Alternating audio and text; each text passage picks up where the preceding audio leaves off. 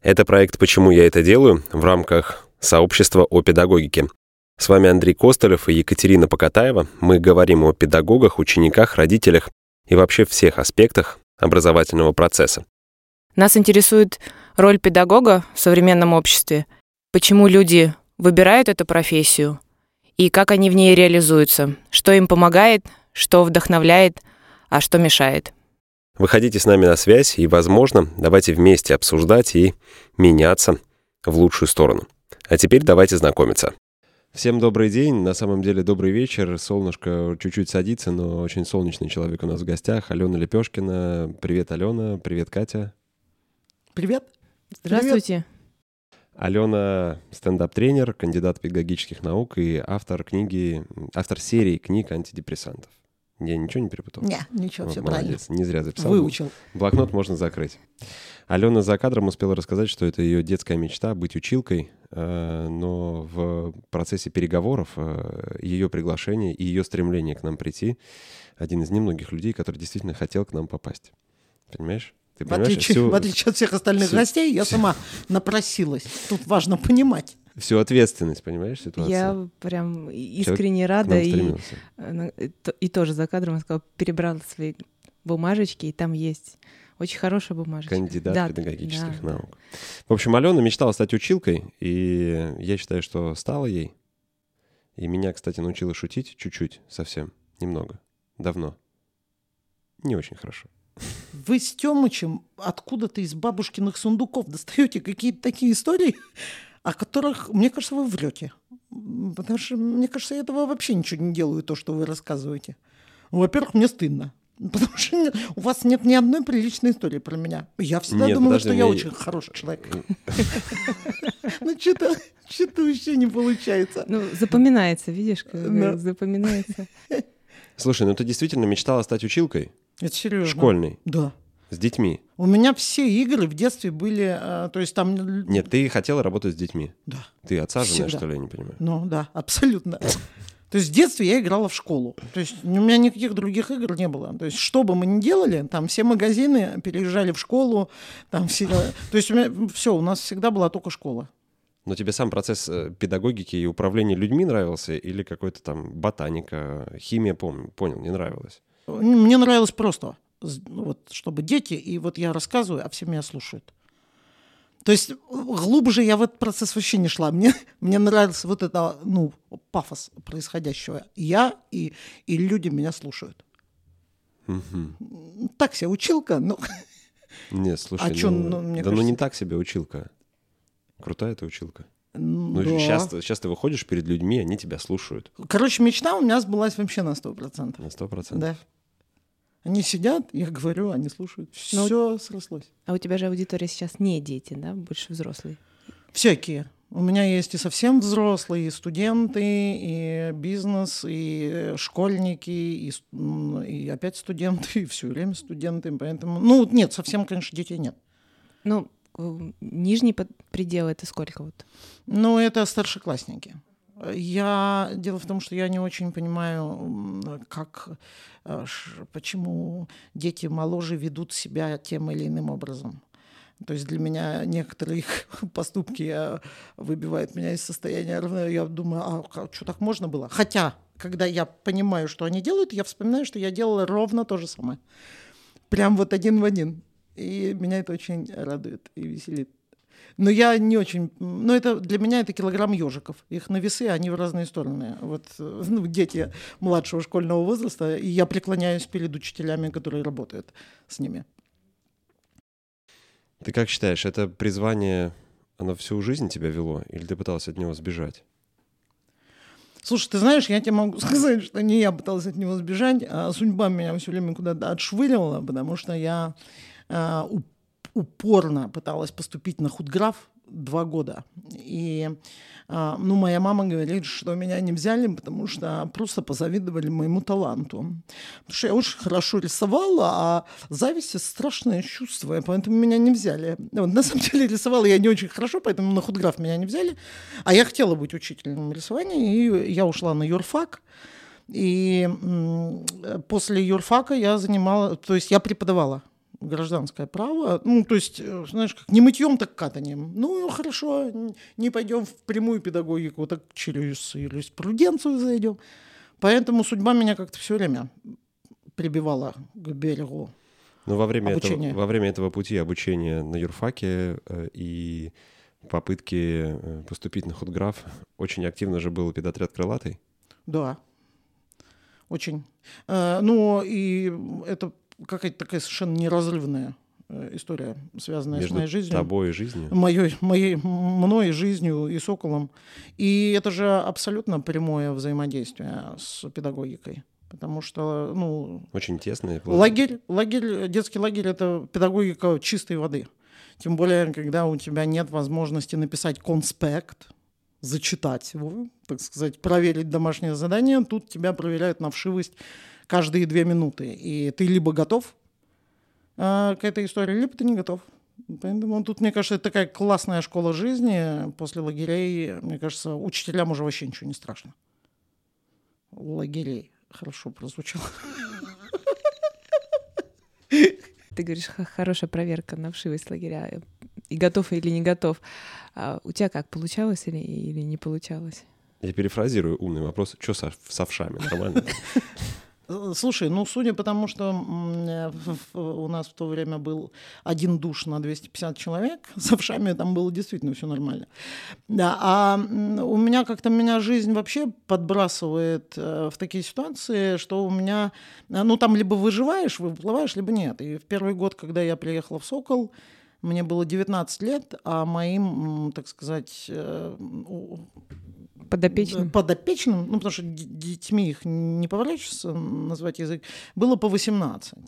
Ну, то есть это были взрослые состоявшиеся люди, и их было там порядка 35 человек, и девочки все жили в одной комнате, 20 девочек жило в одной комнате, там 12, по-моему, пацанов в другой, то есть тогда не было каких-то там бытовых условий. Но, мне кажется, это была самая крутая история, потому что такого сплочения, такой дружной команды, наверное, во все последующие года уже не было. Потому что там ты либо живешь, либо выживаешь, либо нет. И при этом мы умудрялись ночью устраивать дискотеки, а наши окна выходили ровно на окна Николая Петровича, прям стекло в стекло, и мы... завешивали одеялами, ну, чтобы светомузыка, на секундочку, была устроена из разноцветных лампочек, и чтобы она не била во глаз спящему Петровичу, мы завешивали одеялами, и это была дискотека шепотом, она называлась, то есть включалась тихо-тихо музыка, и надо было негромко топать, чтобы музыку не заглушать. Вот. И в какой-то момент Николай Петрович на утренней линейке, вычитывая какие-то другие отряды, сказал, вот берем пример со второго отряда, потому что они, вот люди взрослые, но всю ночь спят. Потому что люди ответственно относятся к подготовке к следующему дню. Сказал Николай Петрович, и вечером, когда он зашел после отбоя, то есть, знаете, вот как стоп-кадр, когда снимают, и когда вот этих 40 человек, которые 35, этих всех, все это в куче, на кроватях, кто как обезьяны на каких-то балках, люстрах и все остальное. И шеф такой, это что такое? Я говорю, мы спим. Тебе просто кажется. Просто ты устал. Вот, поэтому, было всякое, было круто. Но это тоже же элемент доверия. То есть вы отдыхаете, вы танцуете, но утром вы должны работать. И эти дискотеки шепотом тоже это момент такого, крутого момента. А как думаешь, вот если сейчас посмотреть на свой этот опыт, что тебе помогало? Мы часто задаем вопрос, кто приходит к гостям, какими качествами должен обладать там современный, несовременный педагог вообще? Что помогает педагогу в этом процессе? Вот если посмотреть, что тебе тогда помогло выжить? Так, проанализировать. Ты знаешь, у меня есть книжка специально, которая была написана для вожатых. И первое правило, с чего она вообще начинается, вообще первая фраза, это никогда не требуй от детей того, чего не делаешь сам. Как бы ты их ни учил, что бы ты им ни втюхивал, как бы ты это ни объяснял. Но если ты опаздываешь, они будут опаздывать. Если ты врешь, они будут врать. Если ты пытаешься заставить их что-то делать, но сама это не делаешь, они не будут этого делать.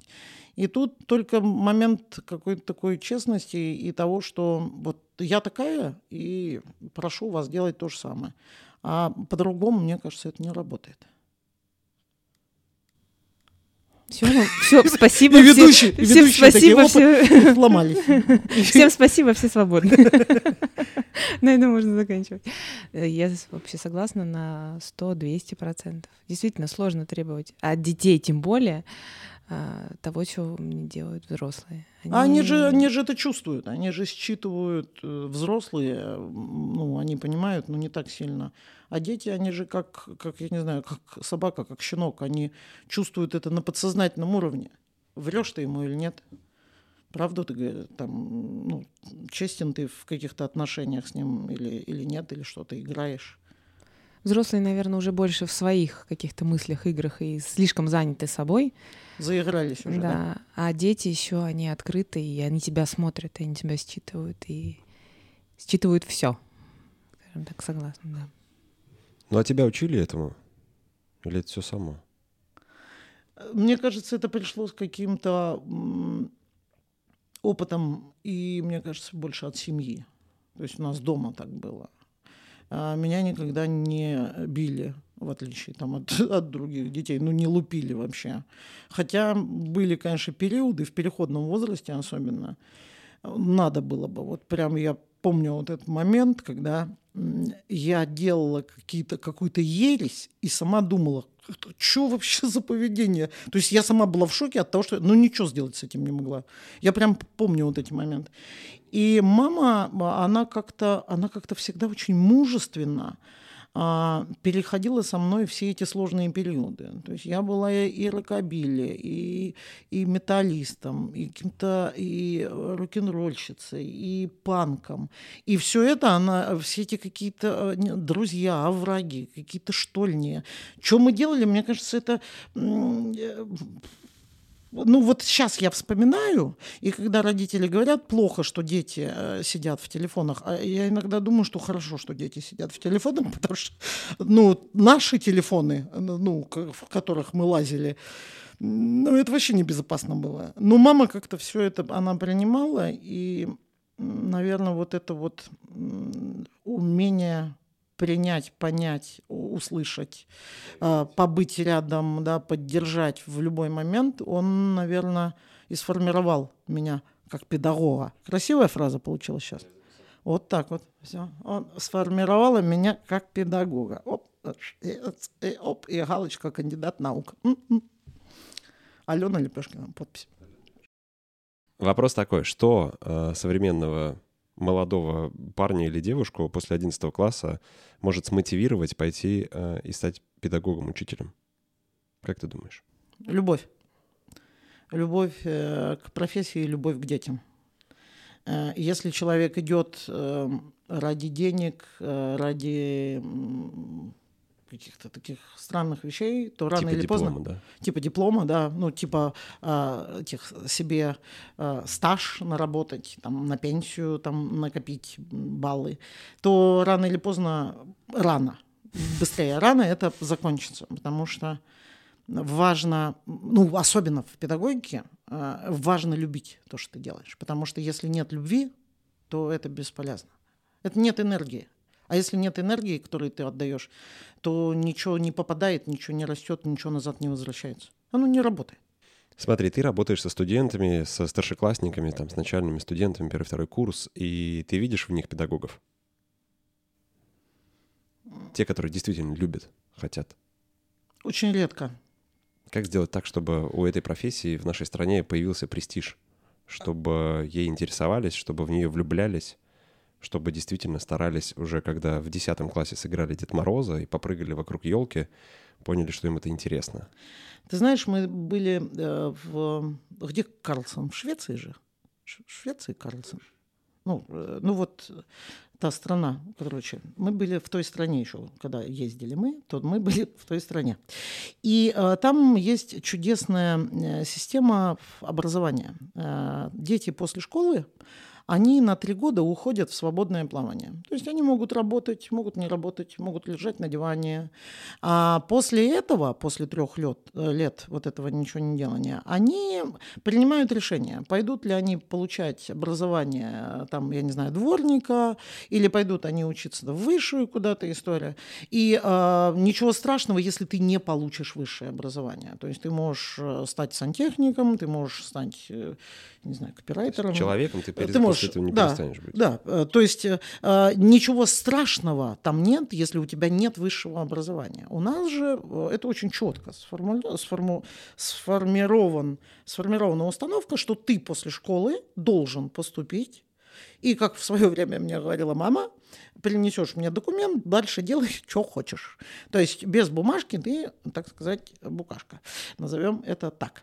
Так вот, в момент того, когда ты после 11 класса, после экзаменов, мне кажется, ребенок хочет только одного. Отстаньте все от меня, пожалуйста. Я хочу сейчас лечь и в лучшем случае умереть. Ну или гулять и йо-хо, вот это вот, как говорят, трусы на люстру закидывать. А тут надо из одних экзаменов выйти в другие. Ну или какая сейчас же эта система вообще очень странная. И плюс вот этот шок от того, что из детства я вдруг становлюсь взрослым, и тут опять учеба, я только с одной учебы закончил. И мне кажется, что единицы детей, которые в 11 классе знают, чего они хотят. В большинстве своем дети, они понимают, чего они хотят, когда заканчивают. Ну, в смысле, они точно понимают, что не, вот этим я точно не хочу быть. То есть люди с дипломом на руках понимают, что не, вот этим я точно никогда работать не буду. И таких, мне кажется, 80%, если не больше. И вот тут, мне кажется, такая странная система. Если бы ребенок... Вот я сейчас понимаю, что я хочу учиться. А мне, знаете ли, не 16, будем честными. И я хочу учиться, мне нравится. Мне нравится процесс, мне нравится слушать, мне нравится делать домашние задания. Я кайфую от того, что я это потом могу куда-то применить. И я вспоминаю свои лекции в университете. Мне рассказывали, а я искренне слушала и думала, а дальше я что с этим? Зачем мне вся эта... Что я с ней делать дальше буду? Вот, и поэтому, мне кажется, если бы детям давали после школы 3 годика, а лучше 5, то люди бы шли учиться осознанно. И тогда осознанных бы профессионалов было бы больше. Счастливых людей на работе было бы больше. Счастливых людей на работе это вообще однозначно было бы больше. Это фантастически крутое наблюдение про то, что мы 11 лет дети учатся в школе, они реально не любят учиться. Ну мы же все это знаем, все это проходили. И потом тебе снова опять идти учиться. Ну, не знаю.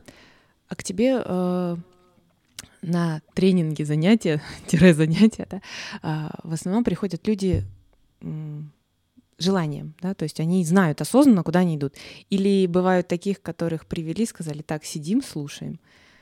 Как у меня бывают разные истории. Бывают истории, когда я приезжаю, и люди идут, потому что знают, кто приехал. У меня есть много партнеров, крупные компании, с которыми мы работаем на протяжении нескольких лет, поэтому там уже сотрудники знают, что едет Лепёшкина, там с новой темой надо идти. А есть люди, которых загоняют, что вот приехал специалист, типа мы сегодня в пятницу вечером идем, будем слушать тренинг. И очень люди любят, очень люди. Прям бывало домой даже вот не хотят идти, как любят в пятницу после работы идти на тренинги. И я говорю, слушайте, так нельзя. Человек, я говорю, я вывезу эту историю, но вы же поймите, что это удар. То есть это же какое сопротивление идет в самом начале. И вместо того, чтобы работать, я первые 15-20 минут я побеждаю сопротивление людей, которых загнали. Это самая тяжелая аудитория. Бывают и такие. Ничего, мы справляемся. У нас вариантов нет. Еще раз спрошу про практические как раз-таки инструменты. Дай совет педагогам, что здесь тебе помогает, когда сталкиваешься вот с такой стеной сопротивления, потому что бывает, у меня тоже бывает, когда детей заставляют, им родители посчитали, что им это надо, а дети считают, что не надо. И вот ты пытаешься пробиться туда и... У меня есть правило, я вообще проговариваю правила не такие, как проговаривают, наверное, все. Отключите телефон и будьте здесь и сейчас. Вот эта вот история не входит в список моих правил, но у меня есть одно правило, которое я очень люблю. Я говорю о том, что я не могу всем нравиться. Если вам нравится процесс обучения, если вам нравится то, что я говорю, как я говорю, если вам нравится информация, вы будете ее воспринимать легко и потом применять, соответственно, тоже с удовольствием. Но если я вам не нравлюсь, если вам не нравится информация, если вам не нравится подача, если вам не нравится ваше состояние, то кроме раздражения вы все равно ничего не услышите. Вы будете сидеть и беситься. Что это? Зачем это? Зачем меня сюда приволокли? Я адепт комфорта, и я за то, чтобы все делать с удовольствием. И поэтому я всегда говорю, если вам не нравится процесс, всегда есть выход. Выходим в туалет и исчезаем в неизвестном направлении, потому что учиться надо с удовольствием. Если вам не нравится, то это время вам все равно на пользу не пойдет. И когда у человека появляется этот выбор, когда он понимает, что он может уйти, то есть не то, что у тебя наручниками к батарее приковали, и все, сиди сколько хочешь. А здесь, когда он понимает, что он может уйти в любой момент, его через 15 минут затягивает, через 10.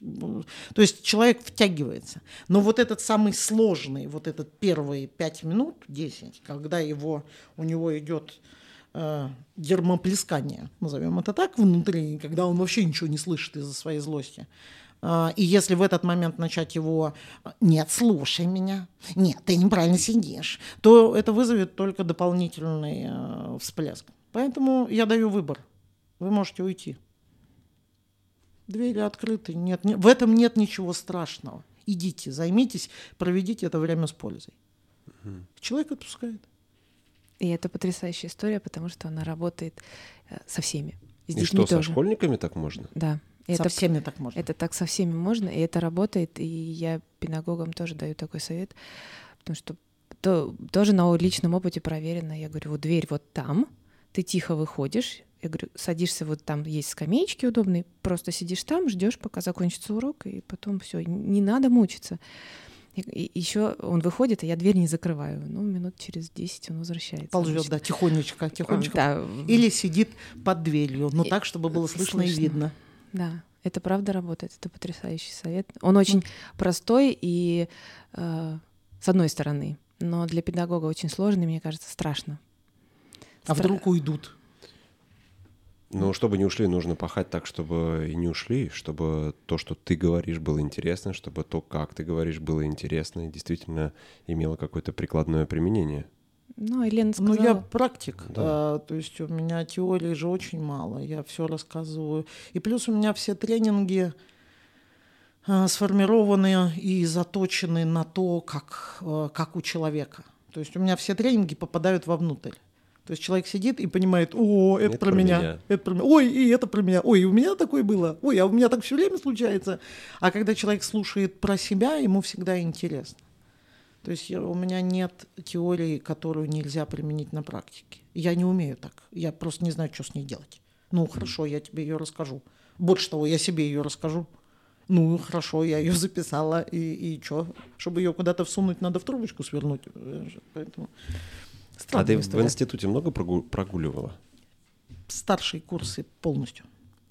4-й курс. 4 же мы года учились. Ну, я Простите меня, мои уважаемые педагоги. Но 4-й курс я, мне кажется, не появлялась. Мне до сих пор снятся сны. Это было потому, что это был протест, ты не хотела туда ходить, или ты понимала, что я не с кайфом там провожу время, что мне там... Мне было неинтересно, я вообще не понимала, зачем я там. И я на каком-то курсе хотела уйти на психфак, но мама сказала, ну уж нет, сказала мне мама. Бумажку принесите. Бумажку мне верните, а потом дальше ходите на свои психфаки, куда хотите. Вот. Сказала мне мама, а я сказала, ну ладно. И у меня был такой случай в университете, когда я пришла сдавать какое-то право, я не помню, у меня было очень много, юрфак. И там была такая внутрисемейная история, и педагог сказал, он меня завалил на экзамене, а я знала предмет. Я пришла на пересдачу. Хорошо, что не заварил. Да, он не заварил, а мог бы заварить меня на экзамене. Вот. И я пришла на вторую пересдачу, и я отвечаю на вопрос, он говорит, идите, 2. Я сходила домой, я выучила учебник наизусть, он был не очень большой. Я пришла, ответила. И это потом я выяснила, что там был конфликт в связи с тем, что он работал в судебной системе, и мама работала в судебной системе. Там было какие-то подводные течения. Вот это я узнала потом. Но когда я поняла вот этот момент несправедливости, то есть я наизусть отвечаю все, и меня валят, при том, что валят прям. И у меня отбило это желание учиться. И училась я плохо. То есть за меня вообще стыдно должно быть моим педагогам, и я прям этого не скрываю. И к старшим курсам я вообще перестала учиться, но я очень активно занималась общественной деятельностью. То есть студенческую жизнь мы формировали. Вот, поэтому я всем говорю, что юрист из меня никакой. Позор мне. Как юристу. А как педагог? А педагог я очень крутой. Как тренер, я один из лучших тренеров в России. Алёна Лепёшкина, Советский Союз. И скромность – это как раз то качество, которым обязательно должен обладать любой тренер.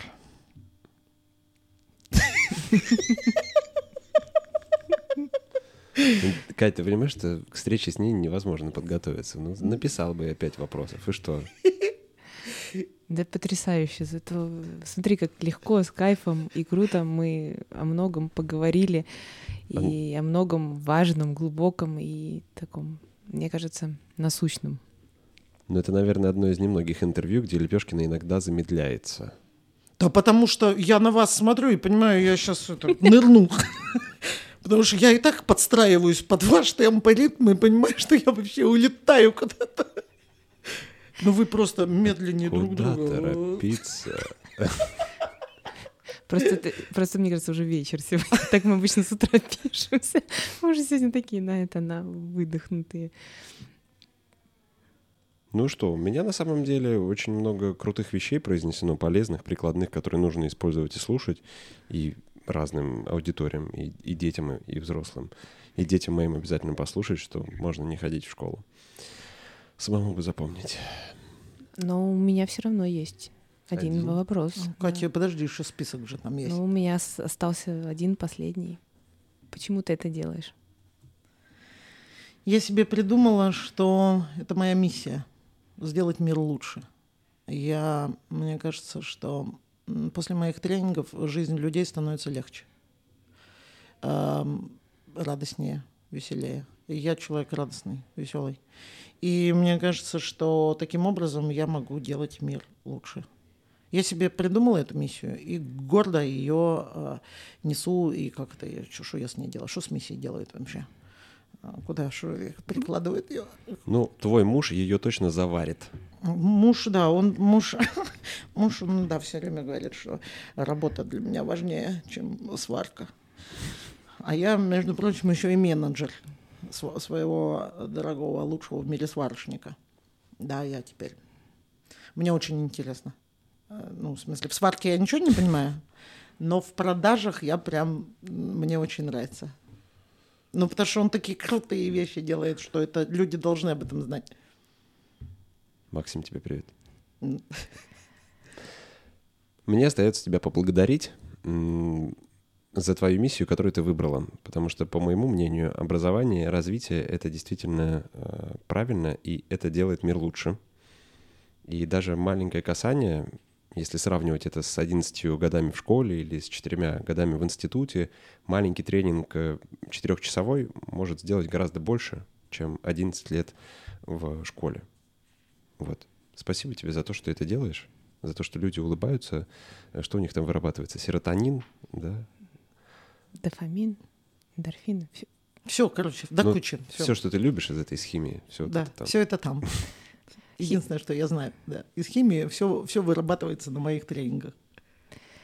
Мне очень радостно, что было, мне кажется, достаточно много практических историй, потому что я тоже очень люблю практику.